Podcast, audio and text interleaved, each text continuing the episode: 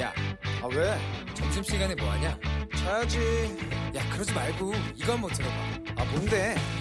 지금 당장 라디오를 켜봐 나른한 오후 깨울 시사 토크쇼 모두가 즐길 수 있고 함께하는 시간 유쾌하고도 신나는 시사 토크쇼 오태훈의 시사본부.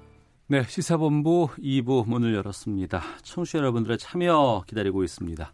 샵 9730 우물정 9730번으로 방송 중에 의견 보내주시면 되고요. 짧은 문자 50원, 긴 문자 100원, 어플리케이션 콩은 무료로 이용하실 수 있습니다. 팟캐스트와 콩 KBS 홈페이지를 통해서 다시 들으실 수 있고 유튜브에서 일라디오 혹은 시사본부 이렇게 검색하시면 영상으로도 만나실 수 있습니다.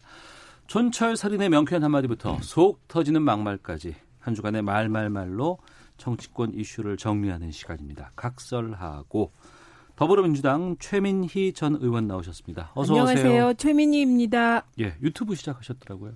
아, 네, 그게 민주당 공식 유튜브의 한 코너를 맡은 거고, 음, 저는 김용남 의원으로부터 네. 이름을 또박또박 얘기하는 걸 배워서 음. 최민희입니다. 네. 어, 말씀도 또박또박 해주시는 분입니다. 자유한국당 김영남 전 의원 나오셨습니다. 어서 오세요. 네, 안녕하세요. 김용남입니다. 예. 지난주에 제가 바빠지실 거라고 했는데 두 분 아침부터 여기저기 많이 다니시더라고요, 보니까. 그게 그러니까 지난주부터. 전국이 강대강 대치 국면으로 들어가면 바빠지는 거죠, 그러니까. 네, 예. 어, 항상 연관 관계가 그렇더라고요. 그러니까 어. 빨리 전국이 예, 풀려야 돼요. 유화 국면으로 가야 어. 이제 아침에 머리 삐져 삐쳐 갖고 나오셨더라고요. 아니, 수원에서 올라가려면 새벽이 새벽에 출발해야 돼요. 막 저도 남양주에서 예, 시사본부에 집중해 주시길 부탁드리겠습니다. 자, 4 플러스 1 협의체가 합의한 512조 규모의 예산안이 본회의를 통과했습니다. 자유한국당 의원 30여 명은 어제 밤부터 국회 본회의장에서 농성에 들어갔습니다. 예산안 통과 이후에 황교안 대표 또 이해찬 대표의 목소리부터 듣고 시작하겠습니다. 국민의 열쇠가 준연동형 비례대표제 선거법과 공수처법 통과를 위한 정치적 뒷거래의 떡고물로 이용되었습니다. 민주당은 원안 성립 시 가졌던 원칙과 정신을 지키고 법안 수정안에는 합의하지 않을 것입니다. 수정안이 계약이라면 차라리 원안을 지킬 것을 다시 한번 말씀을 드립니다. 네, 예산안 통과되고 정기국회는 끝났습니다. 이제 지금 임시회의기가 지금 음, 시작되고 있는 상황인데 어제 오후부터 황교안 자유한국당 대표는 무기한 농성에 들어가면서 나를 밟고 가라 이런 플래카드 글귀를 내 걸었습니다. 어떻게 되는 거예요, 김영남 의원님? 이렇게 되면은요? 그러니까 앞서 말씀드린 대로 강대강 대치 국면이 계속되는 거죠. 예. 어, 일단 예산안 처리 과정에서 이 내년도 예산이 512조 3천억 원이잖아요. 근데 네. 이거 사실은 법적 근거가 없는 일종의 불법 예산이거든요. 음. 왜냐하면 예산 부수 법안이라는 게 있어요. 네. 세수를 늘리든 아니면 어떤 어, 예산을 쓰는 법적 근거가 되는 법률안을 먼저 처리하고 예산안을 처리해 왔습니다. 아, 그렇죠? 그게 예, 당연한 예. 거죠. 어. 논리적으로 이제 세수를 늘리는 것도 뭐 법의 근거가 있어야 되고 예산을 예. 지급하는 것도 법적 근거가 필요하면 소위 예산 부수 법안이라고 해서 그걸 먼저 국회 본회의에서 통과를 시킨 다음에 고사 그 다음에 예산안 처리를 했어요. 네. 근데 이게 문희상 의장께서 순서를 갑자기 바꿔 버렸어요. 음. 예산안을 먼저 통 어, 상정하면서 네. 그리고 나서는 국회가 파행이 됐죠. 아, 그럼 부수 법안들은 아직 통과 안 된 상황이에요. 통과가 안 됐죠. 그러니까 어. 이게 지금 법적 근거 없는 예산이 돼버렸어요. 예. 그러니까 작전상 그러니까 왜 그렇게 했는지는 이해를 하겠어요. 예산 부수 법안을 먼저 상정을 하면 그거에 대해서 자유한국당에서 필리버스터를 신청하거나 수정안을 제출해서 이제 어 길어질까봐 기습적으로 예산안 먼저 상정했는데 네. 아니 가장 큰 문제가 그거예요. 이 음. 내년도 예산 예산안이 법적 근거가 없어요. 예. 그 예산 쪽으로 좀 집중해서 말씀을 해 주셨는데요. 법적으로 지금 이게 불법적인 예산이다라고 얘기해 주시거든요. 아, 일단 말씀하신 대로 부수 법안을 통과시키고 음. 예산을 처리하는 것이 관례입니다. 네. 그런데 그러면 예산 먼저 통과시킨 관례가 없냐? 있습니다. 음. 2010년에 이미 예산을 먼저 통과시킨 예가 있고요. 예. 2011년에도 일부 부수 법안을 예산안 통과시키고 통과시킨 전례가 있습니다. 음. 그렇다면 2010년에는 불법이 아니고 지금은 불법이냐? 그게 아니죠. 둘 다 불법은 아닙니다. 그리고 국회법에 따르면 본회의 개최 여부라든지 그리고 의안 순서 어, 그리고 안건 상정 등은 의장 재량입니다. 네. 그러니까 2010년에 국회의장 하신 분도 그다음에 문희자, 문희상 의장님도 그 국회의장의 재량권 안에서 하신 거기 때문에 불법은 아닙니다. 음. 그런데 불법이 아니라고 해서 계속 이렇게 해야 되냐? 저는 그건 아니라고 생각합니다. 네. 불가피한 선택이었다고 보고 그다음에 이제 또 하나는 이건 규정하자면 작은 꼼수를 막기 위한 어쩔 수 없는 꼼수였다고 봅니다. 왜냐하면 자유한국당의 전략이 이거였거든요.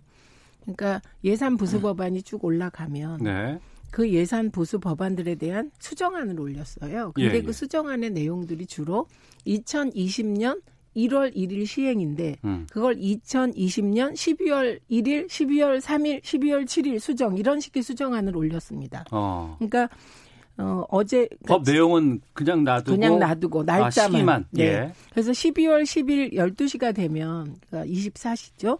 그럼 정기국회가 끝나요. 음. 그런데 자유한국당 전략이 뭐였냐면 수정안 하나 상정하고 나면 필리버스터 하는 거예요. 네. 일종의. 음. 그러니까 어떤 거냐면 수정안을 올리고 설명하고 찬성 토론하면서 시간을 보내다 보면 밤 12시가 지나서 결국은 예산안이 정기국회 안에 통과 안 된다. 이런 전략을 네. 알게 된 거죠. 문희상 의장님과 다른 당들이. 어. 그래서 예산 먼저 통과시킨 것입니다.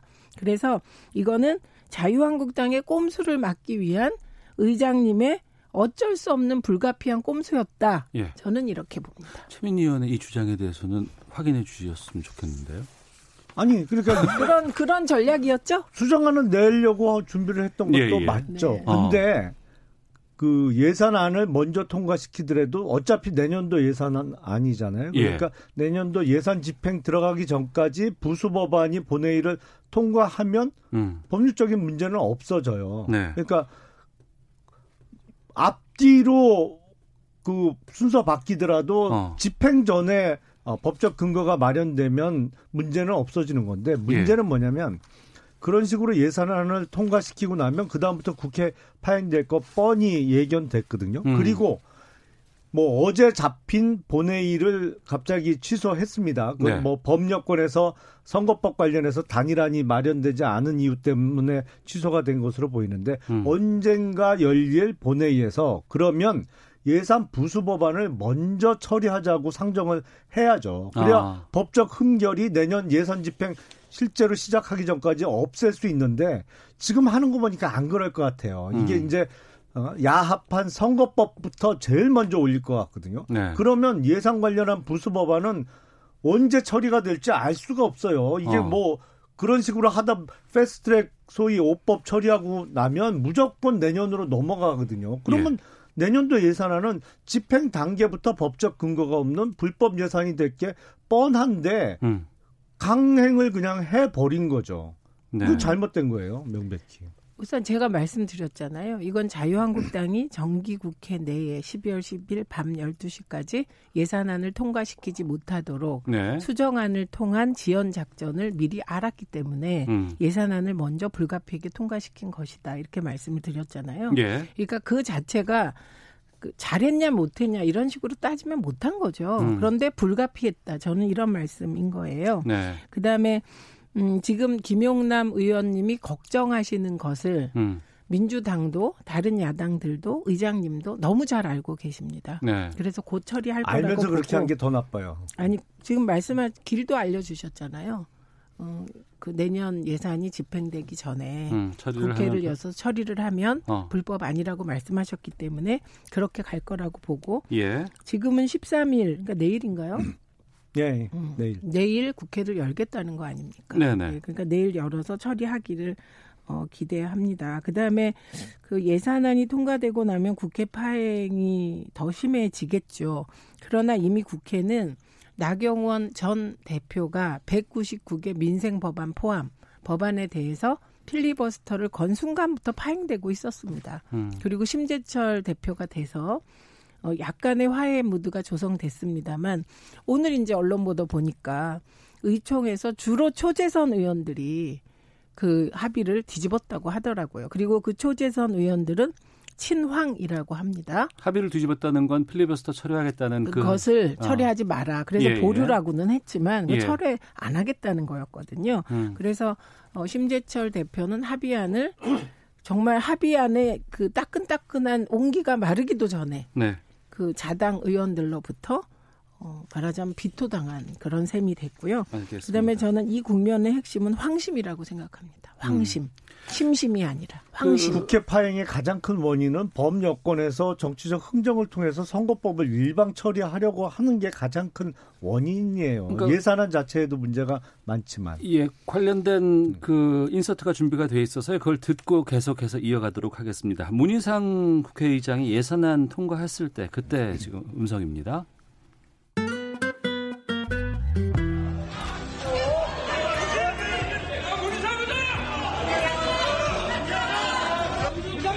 건에 대해서는 이인영 의원 등 162인과 이종배 의원 등 108인으로부터 각각 수정안이 발의되어 있습니다. 조경태 의원 나오셔서 토론해 주시기 바랍니다. 조경태 의원 토론해 주세요.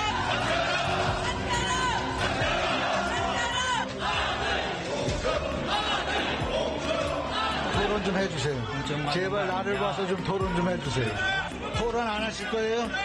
안 하면 토론 정결할 거예요. 네.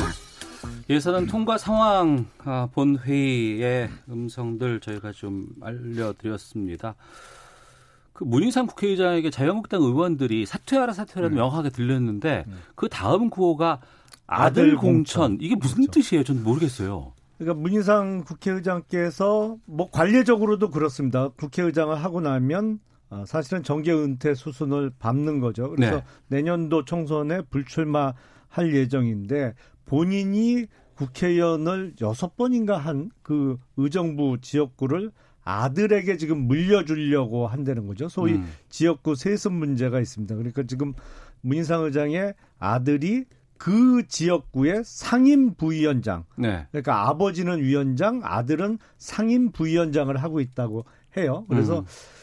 국회의장이 당적을 안 갖고 있잖아요. 의장 예, 예. 되면서부터는 예, 예. 이제 어, 소속 정당을 떠나서 좀 중립적인 위치에서 국회 진행을 해달라는 입장에서 계속 그렇게 해왔고 음. 19대 때도 보면 그때는 이제 여당이었던 새누리당 소속의 정의화 국회의장은 오히려 어, 새누리당 쪽으로부터 공격을 많이 받았거든요. 왜 예. 자꾸 민주당 편 들어주냐. 근데 음. 문희상 의장께서는 이 아들에 대한 지역구 세습 문제가 걸려서 그런지 모르겠는데 네. 너무 이 회의 진행이나 이런 걸 편파적으로 하세요. 너무 아. 일방적으로 민주당 유리하게. 물론 민주당으로부터 아들이 공천을 받아야 되는 문제 때문에 그런 건지는 모르겠는데 아이 그건 옳지 않죠. 음, 편파 진행이 좀 심하다 이렇게 주장하고 계시거든요. 그거보다 지금 이 자리가 문희상 의장 인신 공격하는 자리는 아니어야 된다고 생각을 합니다. 예. 그리고 어, 자유한국당 의원들이 실수하신 거예요. 왜 실수냐면 보수는 본래 품격, 예의 이런 걸 중시하기 때문에 아무리 급해도 음. 인간적 예의를 흐트러뜨리지 않기 때문에 신뢰받는 거거든요. 네. 근데 요즘 황교안 대표 들어선 이후 하긴 홍준표 전 대표 때부터 보수가 막말을 하는 거는 저희는 잘 못 본 거고 오히려 음, 지금 민주당 쪽에서 학생 운동할 때나 뭐 이럴 때 좀 거칠지 않았습니까? 근데 지금 바뀐 것 같아요. 그래서 이 부분은 뭐 삭제 저는 삭제 델리트입니다. 네. 그다음에 그 지역구 세습을 말씀하셨는데 음 사실 김세연 의원 지역구 세습 받은 분이죠. 남경필 전 의원 지역구 세습 받은 분이죠. 자유한국당 쪽도 아마 많을 것 같아요. 그런 식으로.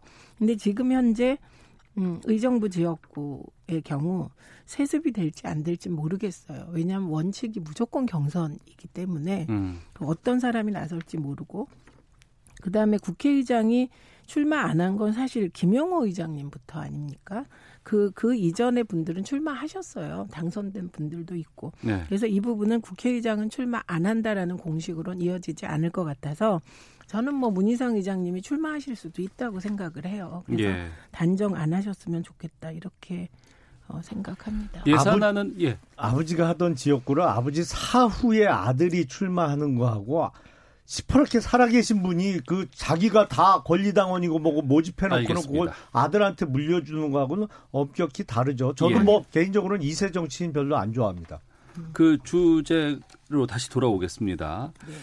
예산안 처리는 어찌됐건 간에 뭐 불만도 있고 여러 가지 뭐 불공정했다고는 하지만 처리는 됐고요, 지금. 이제 남은 것은 임시회의 기간에 패스트트랙 관련한 법안들을 어떻게 처리할 것이냐. 음. 자유한국당 쪽에서는 끝까지 막으려고 할 것이고 민주당에서는 끝까지 처리를 하려고 할 것 같습니다.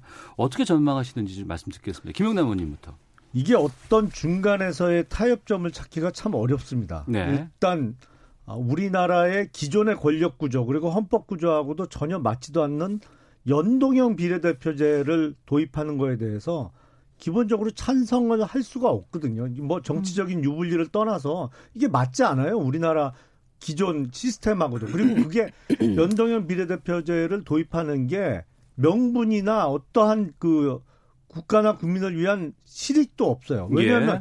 그걸 도입해도 여전히 지역구 후보에 대한 사표는 여전히 사표고 대통령 선거에서 생기는 사표는 여전히 사표거든요. 그냥 예. 정당 투표에서만 사표 방지를 하는 건데 그거는 사실 명분이고 소수 정당이 비례대표 많이 가져가게 해서 이제 어, 법여권의 의석을 늘리겠다는 것인데 그리고 공수처 안도 이건 너무 위험해서 사실 만들면 안 돼요. 이거는 자유한국당이 나중에 어, 재집권에 성공하더라도 누가 대통령이 되더라도 이렇게 악용될 가능성이 높은 기구는 만들어 놓으면 안 됩니다. 김영남 의원 죄송한데 그 법안에 대한 내용이라든가 그 부분 말고 예. 타협점을 예. 참 찾기 어려워요 이거는. 그러니까 왜냐하면 막겠다는 입장이신 예, 예, 거 아니에요? 못 막아요.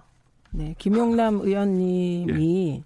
어, 지역구 270석으로 하고 어, 비례대표를 다 폐지하자는 거에 있어서 자유한국당에서도 가장 강성 중에 한 예, 분이세요. 강한 의지를 많이 표해 오셨죠. 예, 예. 네, 어제는 김희정 의원하고 얘기를 했는데 그분은 연동형 비례대표제를 도입하고 음. 그 연동률 있잖아요. 네네. 네. 그 연동 반영률을 좀 조정하면 어떻겠냐. 김재철 원내대표도 뭐 20%까지는 뭐 논의해볼 여지가 그런, 있다. 뭐 그런 이런 생각, 나오더라고요. 그런 분들도 계시기 때문에 예. 일단 김용남 의원님 안이 이길지 음. 아, 내부에서 네 원내 대표가 네. 이길지 그건 지켜봐야 될 것 같습니다. 근데 저는 자유한국당이 만약에 강성으로 나온다면 예. 그 아마도 4 플러스 1이 가동되어서 어 이번 내일 열어서 통과시키겠다는 거잖아요. 음. 그러니까 그 말은 내일까지 시간을 준다는 거예요. 자유한국당에. 네. 그리고 아마 물밑 접촉도 하지 않을까 싶습니다. 근데 자유한국당이 계속 270석 주장하면 비례대표 없앤다 이렇게 하면 이제 나머지 정당들과 함께 통과시킬 수밖에 없고 음.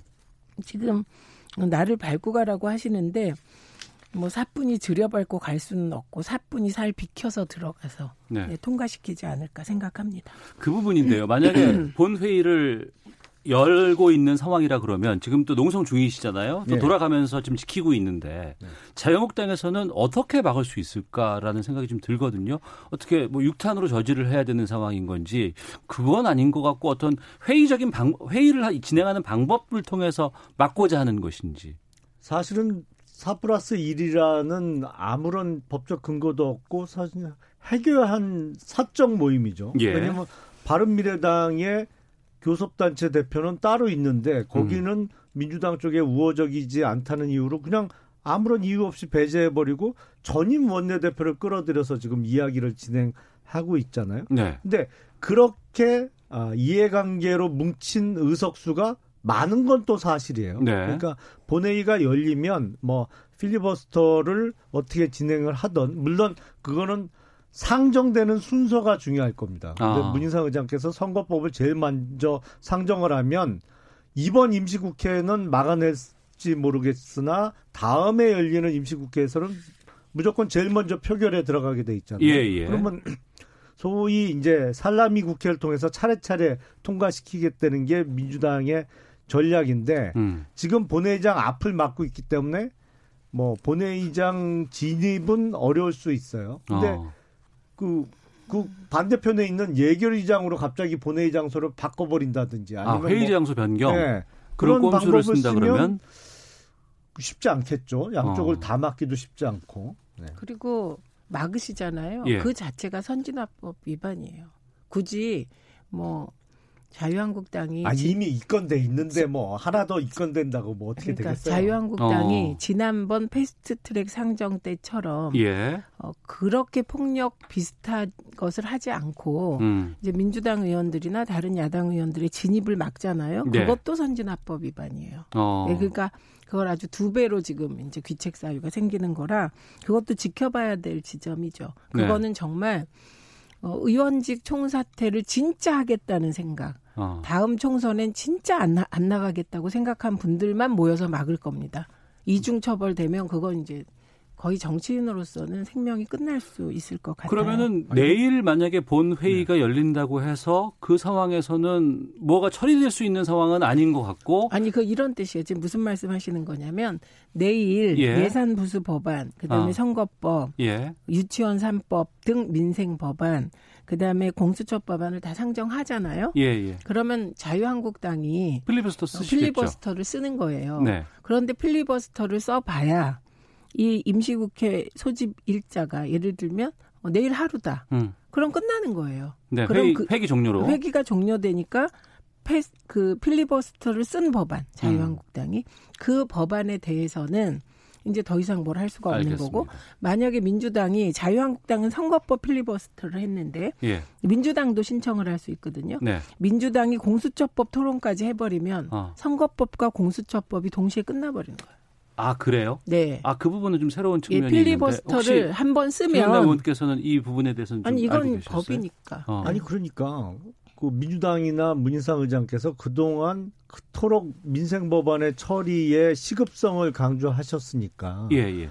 아 그렇다면 당장 지금 법률적인 결함이 생기게 생긴 예산 부수 법안하고 어. 그리고 민생 법안부터 상정을 하셔야죠. 근데 그것도 근데, 안 되지. 필리버스터 다 걸어놨잖아요. 민생 법안. 아니 그러니까 민생 법안 먼저 올리면 필리버스터를 철회할 수도 있다는 입장이잖아요. 아직까지 아니요. 협상 여진이 있다. 아, 그럼요. 아. 근데 협상하고 음. 근데 그렇게 안 할 것 같아요. 말은 알겠습니다. 그렇게 해놓고 선거법부터 올릴 것 같아요. 아니, 얘기하고요. 지금 이렇게 한 거를 예, 바로 말씀하신 한 어. 필리버스터 철회하고 그 쟁점 법안은 뒤로 미루고 예, 민생 예. 법안 하자는 걸 자유한국당 의총에서 초재선들이 걷어차신 겁니다. 알겠습니다. 헤드라인 뉴스 듣고 와서 계속해서 두 분과 말씀 이어가도록 하겠습니다. 더불어민주당은 내일 본회의를 열어 개혁 법안과 민생 법안을 상정해 처리할 계획이라고 밝혔습니다. 또 개혁 법안에 대한 자유한국당의 필리버스터는 맞불 필리버스터로 대응하기로 했습니다. 국회에서 농성 중인 자유한국당은 의회 쿠데타가 임박했다며 결사저지 방침을 재확인하고 예산안 강행 처리와 관련해 홍남기 경제부총리 탄핵소추안을 오늘 발의한다고 밝혔습니다. 김현종 청와대 국가안보실 2차장은 정부의 한일 군사정보보호협정 지소미아 종료 조건부 연장 결정에 대해 외교적 공간을 만들어내는 적절한 카드로 당시 잘 활용됐다고 평가했습니다. 관용차를 새로 구입하면서 안마의자를 설치하는 등 이른바 황제 관용차 논란과 관련해 이재수 춘천시장이 검찰에 고발당했습니다. 지금까지 헤드라인 뉴스 정원 나였습니다. 이어서 기상청의 강혜종 씨 연결합니다. 네, 먼저 미세먼지 정보입니다. 기온이 크게 떨어지고 강풍이 불면서 미세먼지가 모두 흩어졌습니다. 오늘 전권역 보통 내지 좋음 단계를 보이겠습니다. 전형적인 겨울 날씨입니다. 대륙 고기압의 강한 하강 기류로 인해서 하늘은 파랗습니다. 어제 낮부터 오늘 오전까지 강풍이 불었는데 지금은 좀 약해지고 있습니다. 더불어서 아침에는 영하권이었는데 지금 이제 영상으로 회복이 되고 있는 상황입니다. 그래도 어제보다는 낮 기온이 큰 폭으로 떨어져 낮에도 다소 쌀쌀한 하겠습니다. 오늘 서울의 낮 기온 3도 예상되고 강릉 대구 8도, 대전 전주 6도 등 2도에서 9도의 분포를 보이겠습니다. 오늘 전국이 맑겠습니다. 내일은 오늘보다는 구름이 많겠는데요. 가끔 구름 많이 끼는 가운데 중부지방은 흐려지겠습니다. 밤에 서울, 경기, 강원도는 비가 시작이 되는데 다음 날까지도 5mm 안팎이니까 상당히 적은 양이 되겠고요.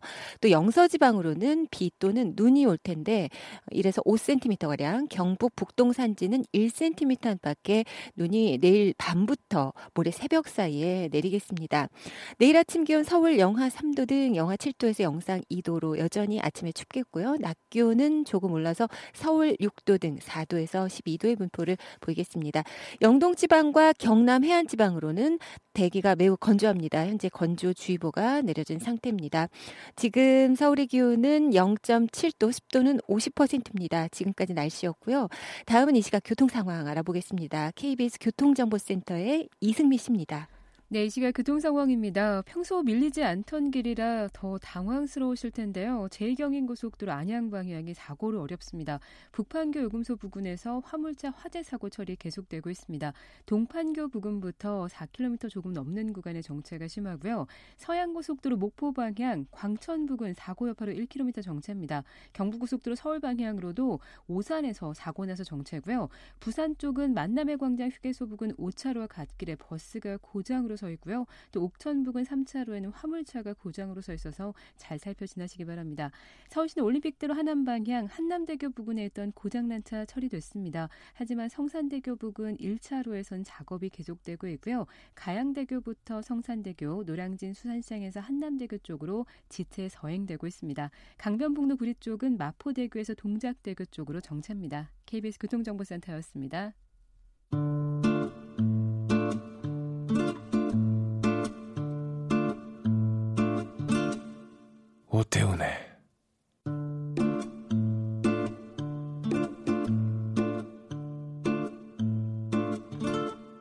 시사본부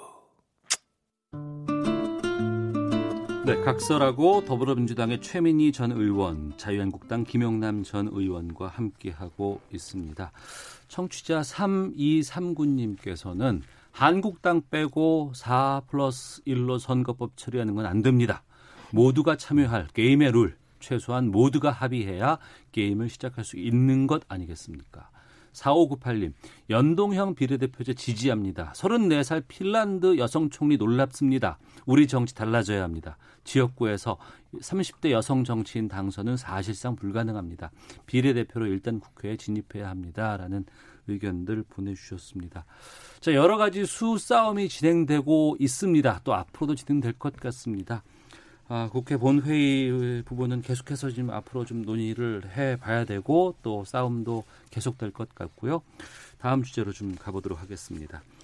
조국 전 법무부 장관의 부인 정경심 교수의 사건을 맡은 재판부가 이 표창장 위조 사건의 공소장 변경 신청을 기각했습니다.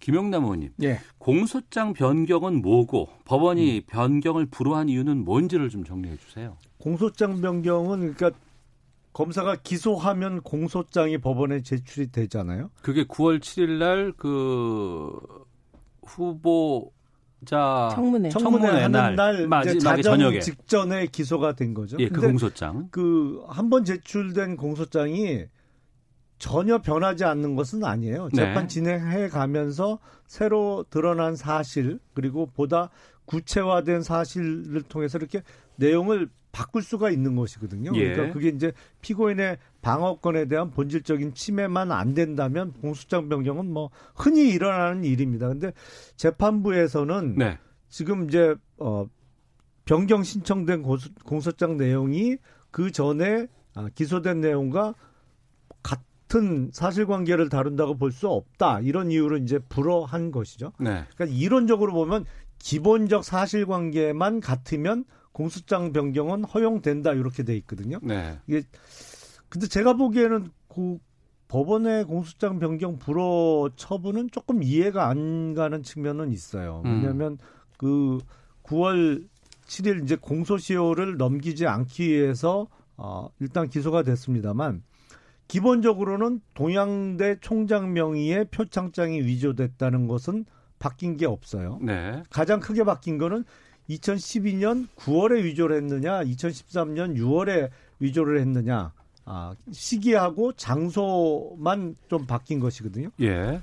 그런데 그거는 나중에 구체화되면서 바뀔 수 있는 것이거든요. 그리고 음. 나머지 뭐 공범의 여부는 성명불상이었던 공범이 딸인 조민으로 드러난 것. 네. 그리고 뭐 아, 방법이 어떠한 그 프로그램을 사용했다고 구체화된 것. 음. 그렇기 때문에 글쎄 이론적으로 기본적 사실관계에 다름은 없다고 보는 게 맞는 것 같은데 재판부의 판단은 좀 다른 것 같습니다. 네. 우선 음, 최성혜의 말 한마디. 음. 나는 표창장을 준 일이 없고 사인한 일이 없다. 그 말 외에는 이게 밝혀진 게 하나도 없는 상태에서 검찰이 무조건 기소한 겁니다. 네. 그래서 2000, 2012년 음, 9월인지 2013년 6월이라는 건지 도대체 검찰이 뭐를 하고 있는지 모르겠습니다. 그래서 1차 공소장 편의상 네. 1차 공소장과 2차 공소장은 동일 사건으로 볼 수가 없습니다. 음. 표창장이 위조됐다는 최성의 말 한마디만 있고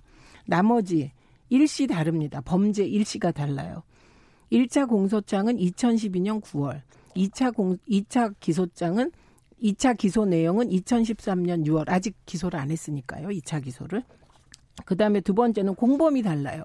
1차 기소 때는 성명 불상, 익명의 불상자와 공모했다 그랬고요. 예. 그 다음에 2차 기소 내용에는 그걸 딸로 적시했습니다. 음. 그 다음에 세 번째는 범행 장소가 달라요.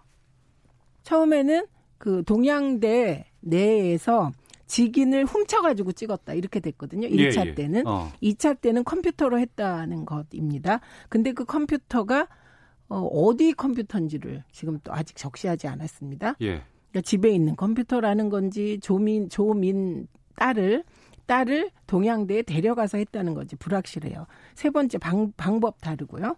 그 다음에 어 다섯 번째 목적 다릅니다. 그러니까 일시 공범 장소 방법 목적이 다 다른데 어떻게 이걸 동일 사건으로 봅니까? 그래서 지금 중요한 거는 검찰은 2012년 9월에 어, 표창장을 위조했다고 얘기하고 9월 7일 날 기소한 이 부분에 대해서 책임져야 돼요. 음.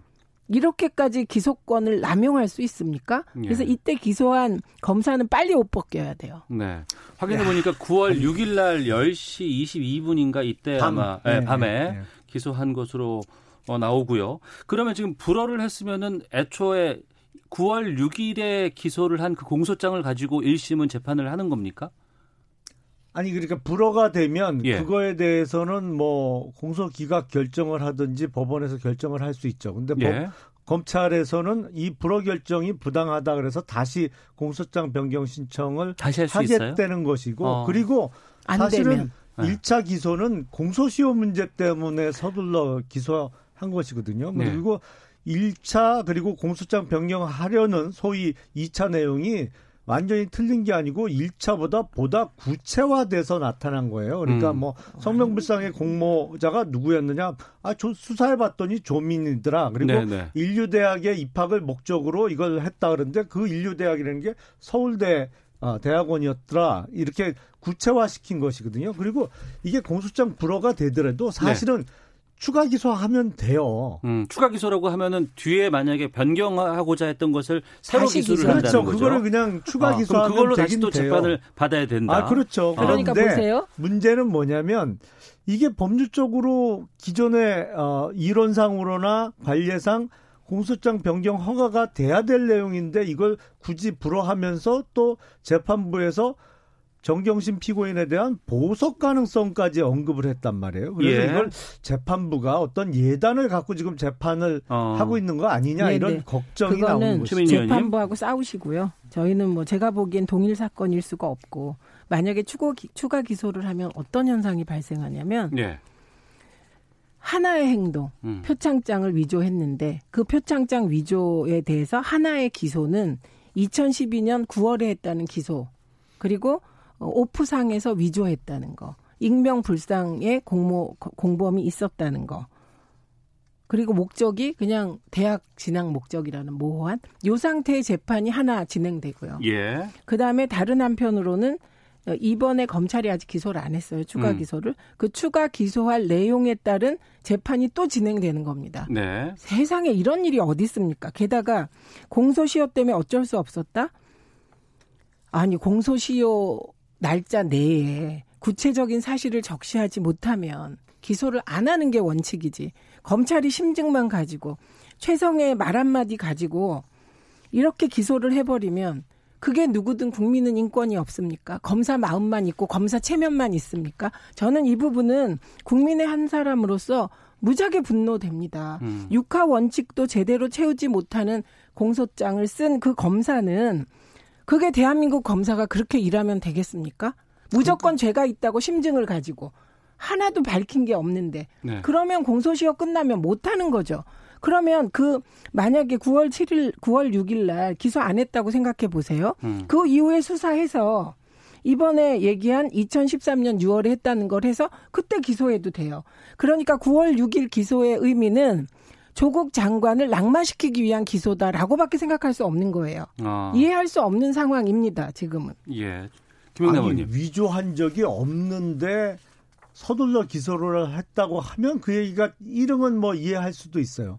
근데 지금 그 이후에 컴퓨터 파일도 발견되고 위조한 게 더 구체적으로 드러났잖아요. 그러니까 아니, 그 공소시효가 공소시효가 도과돼서 예. 어, 죄 지은 게 밝혀지더라도 공소시효 도가 문제로 도저히 처벌할 수 없는 상태가 되는 것은 죄를 지은 범죄자들이 가장 좋아할 상황인 것이고 아니죠. 수사하는 검사 입장에서는 절대로 공소시효는 도과시키면 안 되는 것입니다. 그게 아니죠. 예, 보세요. 의원님, 예. 당시엔 2012년 9월 6일이라고 임의로 그래야 그 공소시효가 되기 때문에 임의로 맞춰서 한 거잖아요. 그러니까 검찰 스스로 자기 행동에 모순이 왔다는 말씀을 드린 거예요. 공소시효 때문에 기소했다는데 나중에 보니까 2013년 6월에 기, 그 조작이 됐다면서요. 음. 그리고 또 하나 김용남 의원님 이 부분은 원칙적으로 확인하셔야 될 게 검찰이 누군가를 기소할 때 그때까지는 범죄가 확정되는 게 아니에요. 검찰이 의심할 뿐이에요. 그래서 그때까지는 피의 사실이라고 합니다. 그리고 이게 죄로 확정되는 건 재판이다. 그러니까 말씀하실 때 위조한 적이 있다 없다를 우리가 확정할 수 없어요. 다만 저는 위조한 일이 없는 것으로 보인다예요. 네. 검찰은 위조했다고 심증을 가지고 있어요. 음. 검사의 심증만으로 법 체계가 돌아가면 안 되지 않습니까? 그건 제가 설명을 드릴게요. 예. 이런 저 문서 위조죄에 있어서는 그 위조된 문서에 표기된 날짜를 어, 범행 일자로 일단은 추정하거든요. 근데 네. 그 표창장 발급 일자가 2012년 9월 7일로 돼 있었어요. 그러니까 공소시효가 7년이니까 이름은 2019년 9월 6일 자정이 넘어가면 공소시효가 지난다고 보는 게 원래 맞아요. 음. 근데 나중에 더 뭐 압수수색해서 나온 결과 보니까 아 이게 파일 뭐 어, 생성된 시기나 이거를 볼 때 2013년 6월에 위조가 실제로 됐구나. 그래서 공소장 변경 신청하는 건 하등에 이상할 게 없어요. 기존에 다 그러니까 너무 달라서. 어, 예. 네. 어 그래서 지금 제가 말씀드리는 것은 사실 검찰이 이 정도로 수사를 하면 음. 그 이후에도 탈탈탈탈 조국 내 전체를 털었잖아요. 그러면 공소시효가 만료됐다 그래서 이 부분을 다시 안 들여다 볼 거 아니었어요. 지금 상황을 보면. 그러니까 저는 지금 말씀드리고 싶은 게 9월 6일의 기소는 순전히 정치적인 것이었다. 저는 이렇게 판단을 한다 이런 뜻이고 그 김용남 의원님 자꾸만 이게 동일 사건이라고 주장하시는데 육하 원칙이 다 틀리는데 어떻게 동일 동일 사건입니까? 위조 대상 육, 문건이 똑같고요. 그거 하나면 되나요? 아니 그리고 목적을 구체화시켰잖아요. 전혀 달라진 게 아니고 아니죠. 대학 입학을 목적으로 문서 위조한 것을 구체적으로 어느 학교를 들어가려고 위조했는지 구체화시킨 거였고 범행 방법이나 이런 게 전혀 다른 내용이 아니고 구체화시킨 건 문제가 그게 없다니까요. 처음에 검찰이 얘기할 때는 부산대 의전원에 들어가려고 위조했다 그랬거든요. 아니요. 아니 그랬습니다. 그래서 대학이라고 기재를 했죠. 아닙니다. 그게. 그, 네. 그 당시 검찰은 그런 인식이었거든요. 그리고 그 부분은 판사님과 말씀하세요. 저는 판사님이 아주 합리적인 판단을 했다고 봅니다. 하여튼 자기 알겠습니다. 편 들면 다 합리적이래. 무조건. 예, 오늘 다룰 얘기가 많았는데 지금 다 챙기질 아, 못했어요. 그래요? 네. 지금 이 법정에서 논의되고 있는 여러 가지 뭐 부분들도 좀 다 못 챙겨봐서 청취자 의견 소개해드리고 마치고 다음 주에 또 분과 울산시장. 선거 공작권을 못했네요. 예, 그 저희들이 좀몇또번 지금 또 하고. 있는데. 자, 7674님께서 요즘 웃을 일이 없는데 두 분 토론하는 것은 재미있게 들을 수 있어서 참 좋습니다. 두 분 모두 내년 총선에 출마하셔서 당선되시길 바랍니다. 라고 어, 주셨습니다. 예, 마치도록 하겠습니다. 고맙습니다. 최민희 전 의원, 김영남 전 의원과 함께했습니다. 두 분 오늘 말씀 고맙습니다. 네, 고맙습니다. 감사합니다. 오태훈의 시사본부는 여러분의 소중한 의견을 기다립니다. 짧은 문자 50원, 긴 문자 100원의 정보 이용료가 되는 샵 9730, 우물정 9730번으로 문자 보내주십시오. KBS 라디오 앱 콩은 무료입니다. KBS 라디오 오태훈의 시사본부. 지금 여러분은 대한민국 라디오 유일의 점심 시사 프로그램을 듣고 계십니다. 네, 1시 45분 지나고 있습니다. 한 주간의 시사 이슈를 법률적인 관점에서 풀어보는 시사법정. 오늘도 신유진 변호사와 함께합니다. 어서 오세요. 네, 안녕하세요. 예. 오늘 아침 대법원 판결 나와서 이거부터 좀 네. 짚고 가겠습니다. 한 남성이 공탕주에 지나가는 여성의 엉덩이를 강제 추행했다. 이 네. 혐의로 어, 징역 6개월 받아서 1심에서 법정 구속됐고 네. 이게 SNS상에 상당히 논란이 됐었어요. 그렇죠. 대법원 판결 나왔어요. 네. 예. 이 1심에서 법정이 구속, 법정 구속이 되자 네. 아내가 국민청원에 올려서 그게 거의 33만 명의 동의를 얻었다고 해요. 네. 그래서 2심에서 항소심에서는 집행유예를 받아서 풀려났는데 네. 지금 대법원 확정 판결은 유죄가 맞다라고 이제 인정을 한 거죠. 그 2심 결과를 인정해 준 겁니다. 그렇죠. 어. 그런데 이제 이렇게 대법원 판결이 났음에도 불구하고 네. 아직도 이제 어, 인터넷 상에서는 감론을박이 굉장히 심해요. 그래서 네. 제가 지난주에 CCTV에 대해서 말씀을 드렸잖아요. 음. CCTV 설치를 그렇게 아무 데서나 할 때 내 얼굴이 뭐 인터넷 뭐 컴퓨터에 보관되어 있는 게 처음에 불편하다고 해도 이렇게 CCTV 사각지대에서 일어난 일에 대해서 지금 네. 감론을박이 심하게 되었는데 음. 제가 봤을 때는 이 피의자가 진술을 할 때 최초 진술을 했- 할 때는 그 신체 접촉이 전혀 없었다라고 음. 했는데 네. 변경을 했어요. 어. CCTV 영상을 보니까 예. 어, 신체 접촉이 있었던 것은 맞다. 어. 그런데 뭐 움켜 손 등으로 스쳤는지 손 뭐 바닥으로 만졌는지 이게 굉장히 관건이 되지 않겠습니까? 어. 근데 이제 피해자는 일관적으로 어 움켜졌다라고 진술을 하고 음. 그 피해자 피고인은 이제 뭐 접촉이 없었다가 접촉은 인정했다가 이제 그런 고의가 없었다 이제 이렇게 어떻게 보면 진술의 변화가 있고 음. 그리고 그 CCTV 영상에 보면은 그 여성분이 아주 즉각적으로 반응을 하거든요. 음. 예를 들면 실수로 누가 나를 이렇게 쳤을 때 반응이 네. 아니라 굉장히 반응을 이제 격하게 하는 걸 알 수가 있는데 그 태도가 굉장히 일관적이었다는 거죠. 그렇기 때문에 아무래도 피해자 진술의 신빙성을 더 음. 어, 믿어준 것 같습니다. 알겠습니다. 그러면은 피고인에게 강제추행의 고의가 있었는가 이 여부였는데 결국엔 대법원에서 2심 판결을 인정을 해서 네. 어, 집행유예형이 나온 것이죠. 네, 맞습니다. 아. 네. 알겠습니다. 자, 구체적으로 하나씩 좀 오늘 다룰 주제들 들어가 보겠습니다. 네. 어, 이혼에 반대를 했던 노소영 아트센터 나비 관장이 남편인 네. SK그룹 최태원 회장이 낸 이혼 소송에 맞소송을 제기했다고 하는데 이거 어떤 이혼 소송인가 좀 네. 소개해 주세요. 이 소송이 단순히 이제 부부 관계 이혼 문제가 아니라 네. 이 사건을 통해서 혹시 과거 정경 유착이 있었는지 음. 현재 지금 SK 재계 그 3위 아닙니까? 서열 네. 3위 그룹의 지배 구조의 변경이 혹시 생길지 음. 이것 때문에 굉장히 뭐 경제나 법 쪽에서 이- 이거를 가지고 굉장히 주시하고 있는 거죠 사건이. 잠깐만요. 네. 그러니까 SK그룹의 최태원 회장의 이혼 소송이 단순히 어, 이혼을 한 해 만에 이 소송이 아니고 그렇죠. SK그룹이 지금까지 큰 상황에는 부인의 역할이라든가 네. 여러 가지 정경 유착 같은 것들이 있는데 네. 이 이혼 소송에 다 연관돼 있다는 얘기예요. 그렇죠. 어. 왜냐하면 예. 이 노소영 관장이 이혼 소송을 낸 데에는 뭐 여러 가지 이제 뭐 변화에 대해서 살짝만 말씀을 드리자면 2010 5년도로 거슬러 올라가야겠죠. 네. 2015년도에 이 최태원 회장이 언론사에다가 편지를 보냅니다. 네. 어, 자신에게는 마음의 위로를 준 사람이 있고 음. 자녀가 있다. 혼외자를 인정한 거죠. 네. 그런데 이 2015년도에 어떤 일이 있었냐면은 간통죄가 우리나라의 음. 간통죄가 헌법재판소에서 위헌 결정이 나서 간통죄가 폐지됐어요. 그때 편지가 나온 거예요? 그때 폐지가 되고 나서 어. 2월달에 나오고 더 어, 주목될 만한 판결문이 대법원 판결문이 어, 유책 배우자는 이혼 청구를 할 수 없다라고 네. 대법원에서 전원합의체 판결이 나니까 예. 어, 도저히 이제 최태원 회장으로서는 이혼을 먼저 요구한다는 건 법적으로 불가능하구나. 음. 그리고 이제는 혼외자를 밝힌다고 해도 관통죄라든지 형사처벌 대상이 아니기 때문에 네. 그거를 먼저 밝히면서 어. 어, 혼인 파탄의 기간을 늘리면 네. 이혼이 가능할 수 있다라는 전략을 짠 거죠. 전략을 짰다. 저는 그렇게 생각합니다. 예. 그래서 전략적으로 2015년도에 그렇게 공, 연말에 공개를 하고 음. 실질적으로 이혼 소송은 2017년도에 제기합니다. 네. 그래서 굉장히 오랜 기간 동안 별거 기간이 있었고 음. 뭐 본인 파탄의 원인이 그 자신이라고 하면은 이혼 소송 제기가 안 되니까 상대방 배우자에게 있었다, 노소영 관장에게 있었다라고 네. 주장을 한 거죠. 어. 그런데 노소영 관장은 전혀 어, 여기에 대해서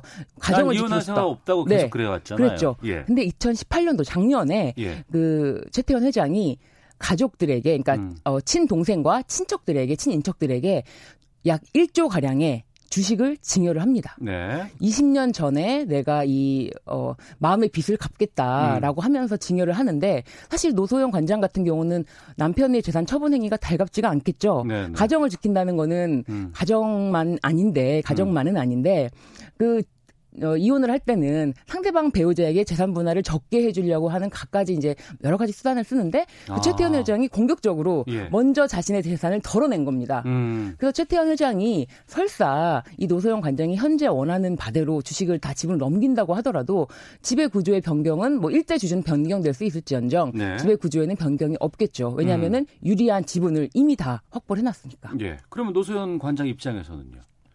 노세용 관장 입장에서는 지금 어마어마한 규모의 천문학적인 1조가 넘는 네. 그 재산 분할을 해달라고 하는 근거가 음. 사실은 어 과거 정경 유착 그 노소영 씨의 아버지가 음, 관장 관장의 아버지가 노태우 씨잖아요. 네, 노태우 전 대통령. 그렇죠. 예. 노태우 전 대통령이 이제 청와대에서 결혼식을 음. 올려줬거든요. 아, 결혼을 청와대에서 했어요. 결혼 청와대에서 했습니다. 그때는 SK가 그렇게 큰 그룹은 아니었지 않았을까 그렇죠. 싶은데요. 그 당시에는 30위 정도, 그러니까 이렇게 막 굉장히 큰 그룹은 아니었는데 어. 그 당시에 또 이 SK 지금 현, 재 SK 그룹을 만든 이끈 그 SK 텔레콤의 예. 어떤 그 사업 이동통신 사업에 대해서 음. 또그 노태우 대통령 전 대통령 시절에 그거를 한번 선정을 했어요 사업자로 대한텔레콤이라고 아. 해서 SK텔레콤이 오기까지에는 노태우 씨의 역할이 컸다. 그렇죠. 그런데 어. 대한텔레콤은 사실은 특혜다라는 논란이 있자 반납을 했어요. 예. 그러면 특혜를 거의 인정한 거죠. 음. 그리고 사실상 다시 이제 입찰을 해서 뭐 이제 김영삼 정권 때 어, 받았지만 그래도 그런 어떤 영향력이 전혀 없다라고 볼 수 있을까? 그래서 그거를 재산 분할 소송에서 잘 밝혀낸다면 네. 그 우리 내조의 공이 크다라는 걸 어. 밝혀낸다면 승산이 있다라고 생각이 들어요. 이게 소송이 진행되는 상황을 지켜보면 아주 정말 그 어마어마한 법리 다툼이라든가 그렇죠. 역사적인 사실까지도 다 드러날 수밖에 네. 없지 않을까 싶은데요. 그래서 굉장히 지금 지금 세간에서 주목을 하고 있기 때문에 음. 최태원 회장이 사실은 한편으로는 아 이렇게 되길 바라진 않았는데 하는 생각도 들 것 같아요. 아 잘못 건드리지 않았을까?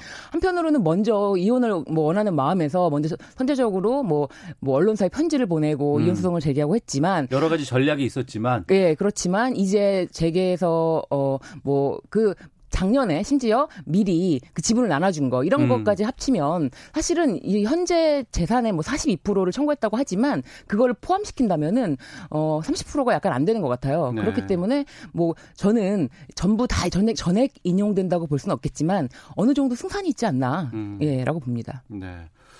이 이혼 소송은 진행이 되면 될수록 계속해서 저희 시사법정에서 관심 갖고 좀 그렇죠. 실시간으로 여러 가지 네. 상황들을 좀 과거의 정경 유착이 네. 어느 정도 있었는지를 밝혀줄 수 있기 때문에 봐야 될 아이템이 네. 아닐까 싶습니다. 알겠습니다. 자 시사법정 신유진 변호사와 함께하고 있는데요. 음, 어제 이 뉴스가 나와서 이것도 좀 살펴보겠습니다. 우리가 그 진범 논란을 빚어왔던 그 화생 연, 화성 연쇄 살인 8차 사건. 네.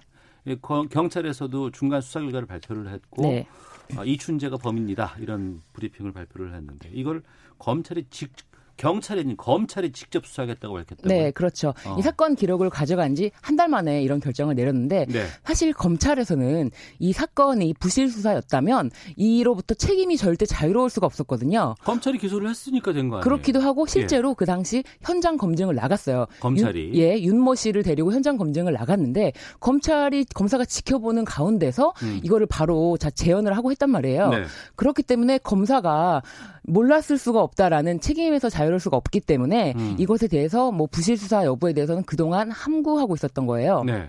그런데 최근에 국과수 결과가 어. 조작된 것이 아니냐라는 단서를 발견했다고 해요. 그럼 그 당시에 진범으로 지목됐던 윤모 씨의 뭐 DNA라든가 여러 가지 채모라든가 이런 네. 거에 대한 국과수 결과가 네. 잘못됐다. 네, 잘못됐는데 그것이 조작 이 개입됐다라는 단서를 지금 확보했다고 해요. 조작이라 그러면 국과수 자체의 조작인가요? 아니면 경찰의 주문에 의한 조작인가요? 그러니까 아니면... 한편으로는 지금 말씀하신 것처럼 검찰이 조금 자유로운 부분인 거죠. 네. 검찰의 책임이 없는 부분에서 문제를 발견했기 때문에 국가수를 검찰이 지금 국가수와 당시 경찰을 조사하겠다고 하는 거예요. 아 그럼 국가수의 그 당시에 그 상황이 거짓으로 판정이 난다 그러면 네. 그건 검찰과는 무관한 건가요? 사실 어 검찰 검찰이 기소를 했고 예. 현장 검증을 했던 일부 책임도 있겠지만 음. 검찰은 국가수를 믿었다라고 볼 수 있잖아요. 네. 그건 이건 과학적인 증명 방법이니까. 음. 그런데 이 부분이 조작이 됐기 때문에 검사가 판단을 잘못했다라고 한편으로는 어, 면책 여부를 열어둘 수 있기 때문에 네. 국가수 결과가 정말 조작이 됐는지에 대해서 검찰이 적극적으로 음. 수사를 하겠다라고 발표를 한 거죠. 예. 그러면 만약에 8차 화성 연쇄 살인 사건 당시에 수사관이라든가 아니면은 그 국가수의 어, 부실 수사, 조작 이런 것들이 입증이 되면은 공소시효 지났지만 처벌 가능합니까? 처벌이 어렵습니다. 처벌이 어렵지만 예. 지금 검찰과 검, 경찰이 예. 대립 구조잖아요. 예. 대립 구조고 지금 경찰이 잘못을 검찰은 드러내는 것을 지금 원해요. 그렇기 어. 때문에 이 사건도 굉장히 좋은 사건으로 검찰이 어, 끝까지 아마 수사를 하지 않을까 싶어요. 지금 그 재심 재판은 어떻게 됐어요? 재심은 어, 재심 사건의 그 변호를 맡으신 박준영 변호사가 네. 어, 여러 인터뷰를 하시면서 음. 이거는 경찰이 너무나 현재 이제 수사를 잘 해줬다. 그래서 그 윤모 씨도 이런 인터뷰를 했더라고요.